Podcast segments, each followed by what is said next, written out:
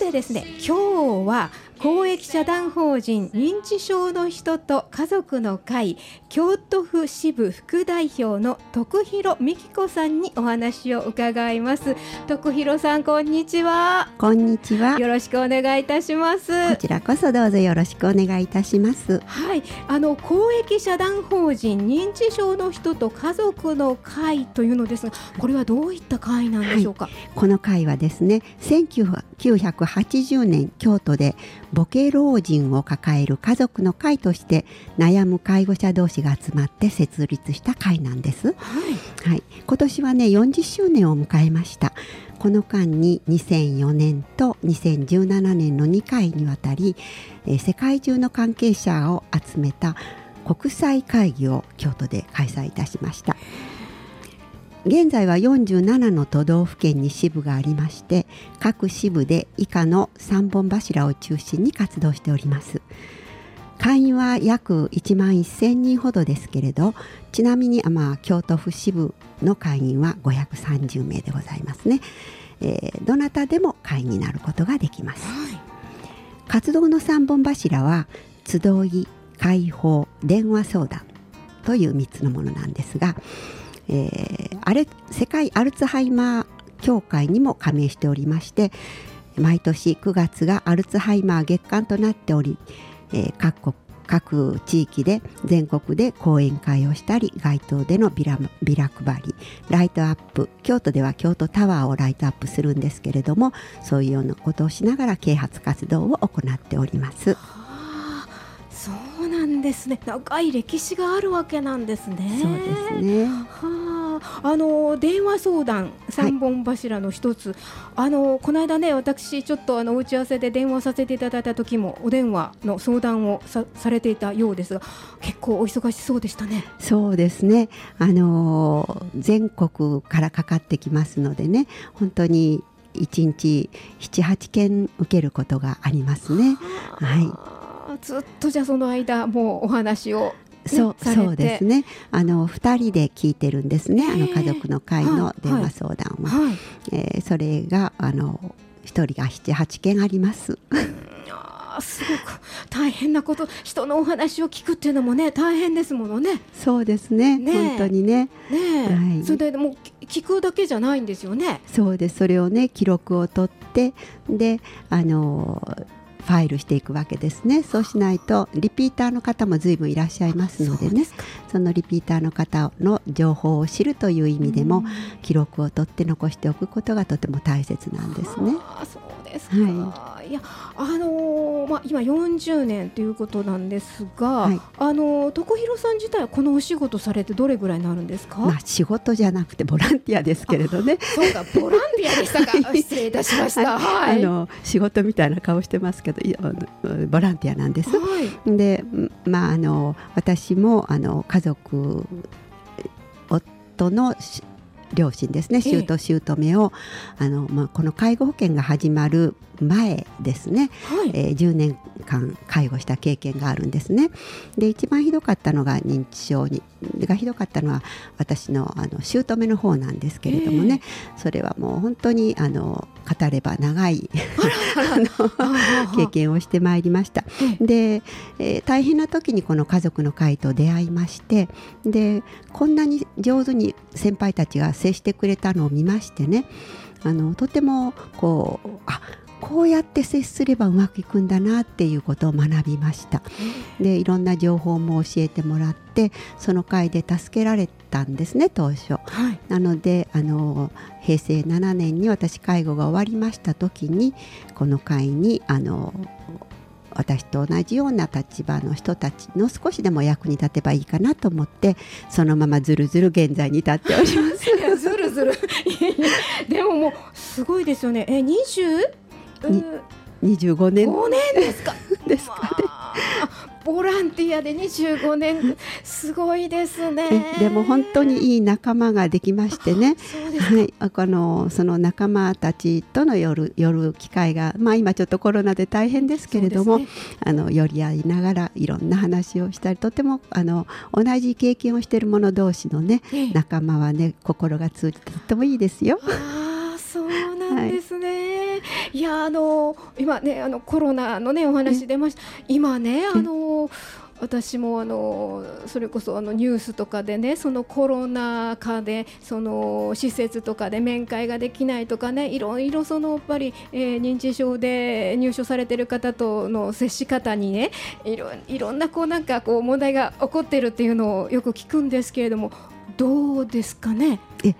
あの電話の相談の中でも、ええ、このコロナに関することはもう本当にたくさんあります。はい、まあ例を挙げてみエピソードとして挙げてみましたら、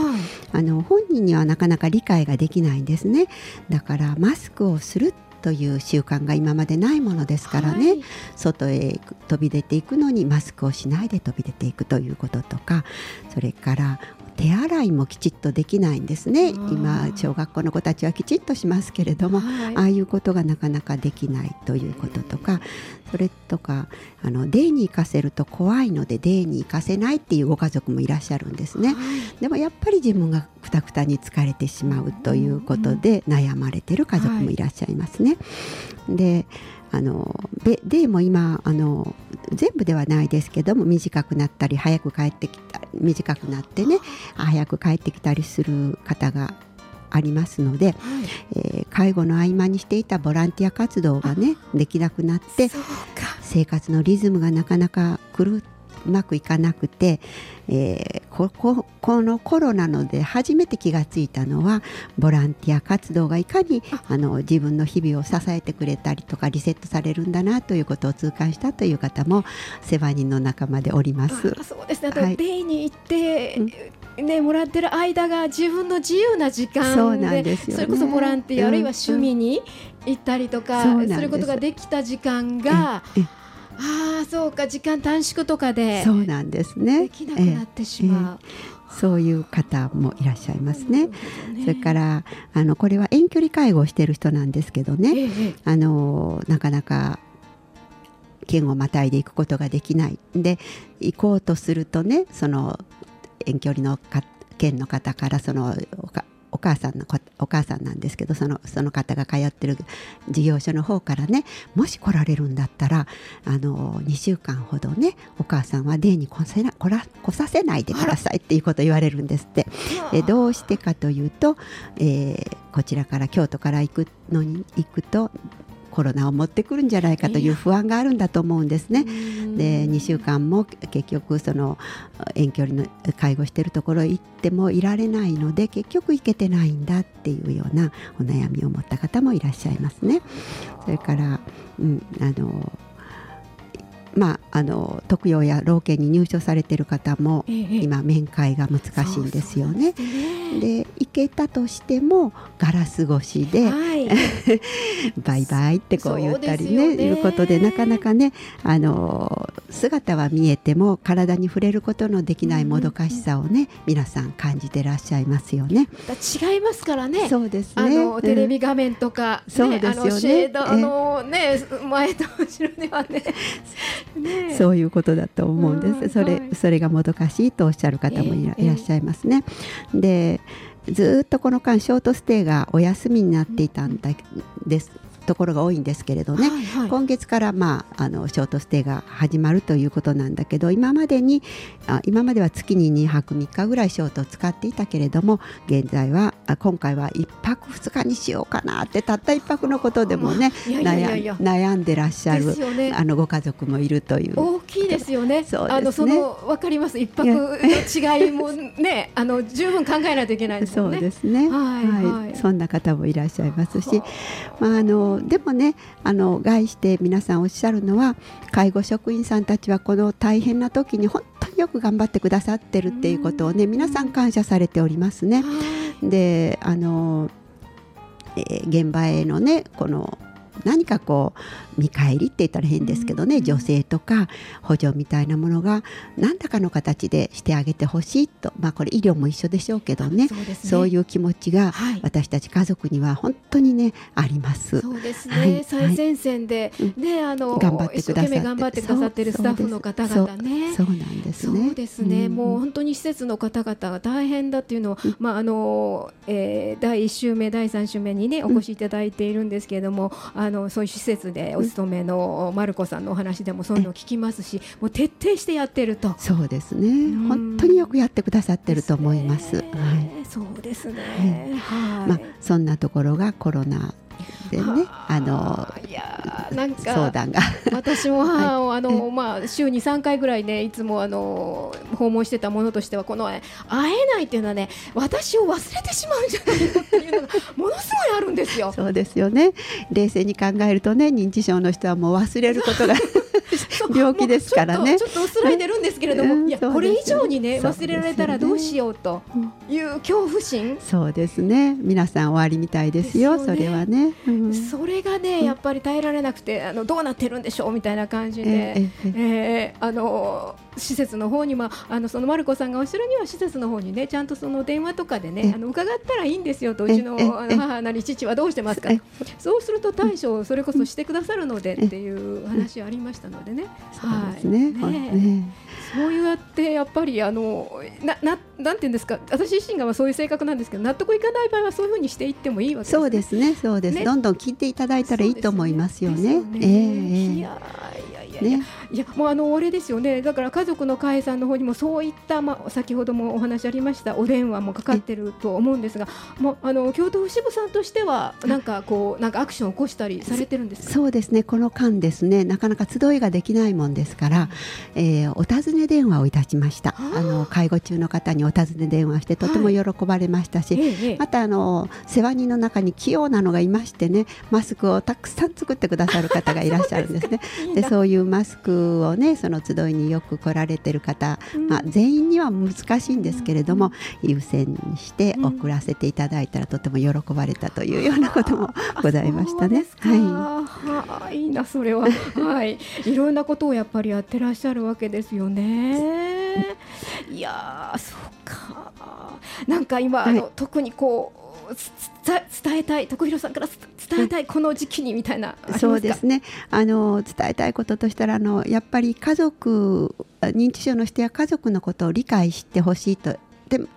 理解してもらった上で支援してほしいと思いますのね。で家族に対してはどういうことかと言いますと家族はねあの認知症の介護は他の病気と違って初期が初期のまだらな頃が一番大変なんですね、はい、足腰がしっかりして口が達者でっていう時が一番大変なんですね。でですのであのそのそういう家族をね支援してほしいなと思うんですね。あのまたあの声をかけたりしてねあの家族をねぎらってあげてほしいと思うんです。でそのためには認知症の今度は認知症の人の本人のことに関してですけども、えー、本人のことに本人に対してもあの認知症のことをまず知っていただくということが大事だと思うんですね。一般的にねあの一度に2つのことは受け入れられないので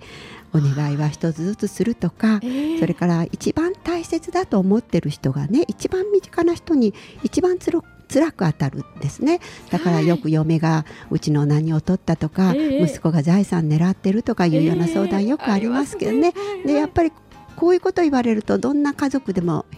あのがっかりしますよね。はい、腹も立ちます。よね、はい、ですからそういうようなことはね本当は一番大事な人に一番強くその症状が出るということをこれがこういう病気なんだということを知ってほしいんですね。で認知症の人は自分にとって不利なことは絶対認めないんですよね。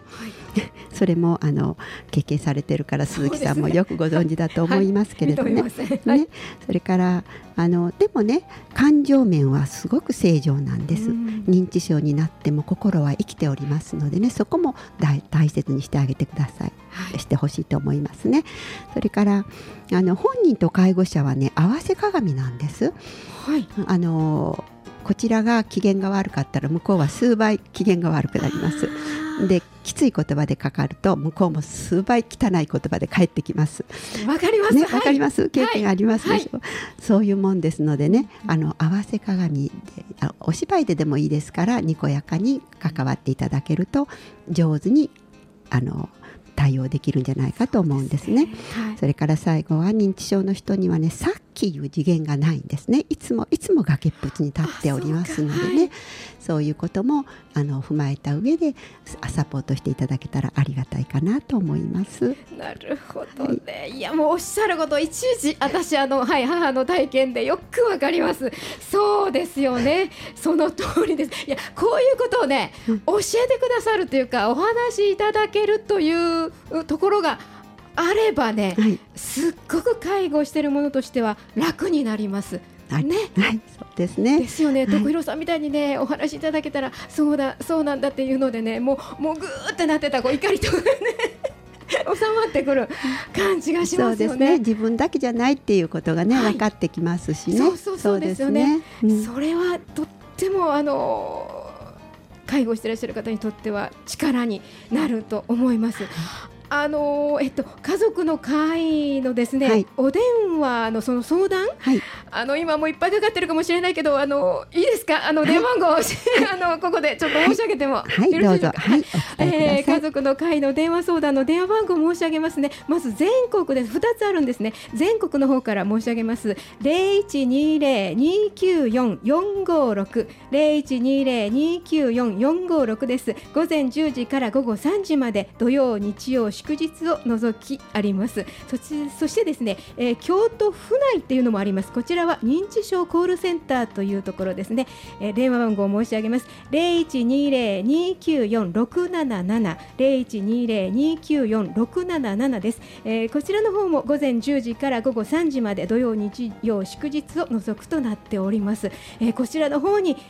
ぜひ今悩んでらっしゃる方はお電話をしてほしいと思います、はい、はい、お待ちしておりますので、はい、どうぞあの忌憚なくお電話いただければと思います。はい。はい、えっ、ー、とそしてですね京都府支部の集いというのがございますね。はい。えっ、ー、と7月8月ご紹介いただけるようなんですけれども、これも私の方からでよろしいでしょうか？はい、よろしくお願いします。えっ、ー、と伏見ですねこれ伏見の総合庁舎であります。7月の25日土曜日です。伏見井戸端会議、はい、7月の25日です。それからあのーそうなんですよね。このあの認知症の人と家族の会は若年性認知症の方ともね向かい合ってらっしゃるんですね、はい、え若年性認知症本人家族の集いこれは7月の26日日曜日です。ハートピア京都のこちらの方で、え開催されます、はい、こちらはね申し込みが必要ですのでよろしくお願いいたします、はい、そして8月の1日土曜日です。こちら男性認知症介護者交流会、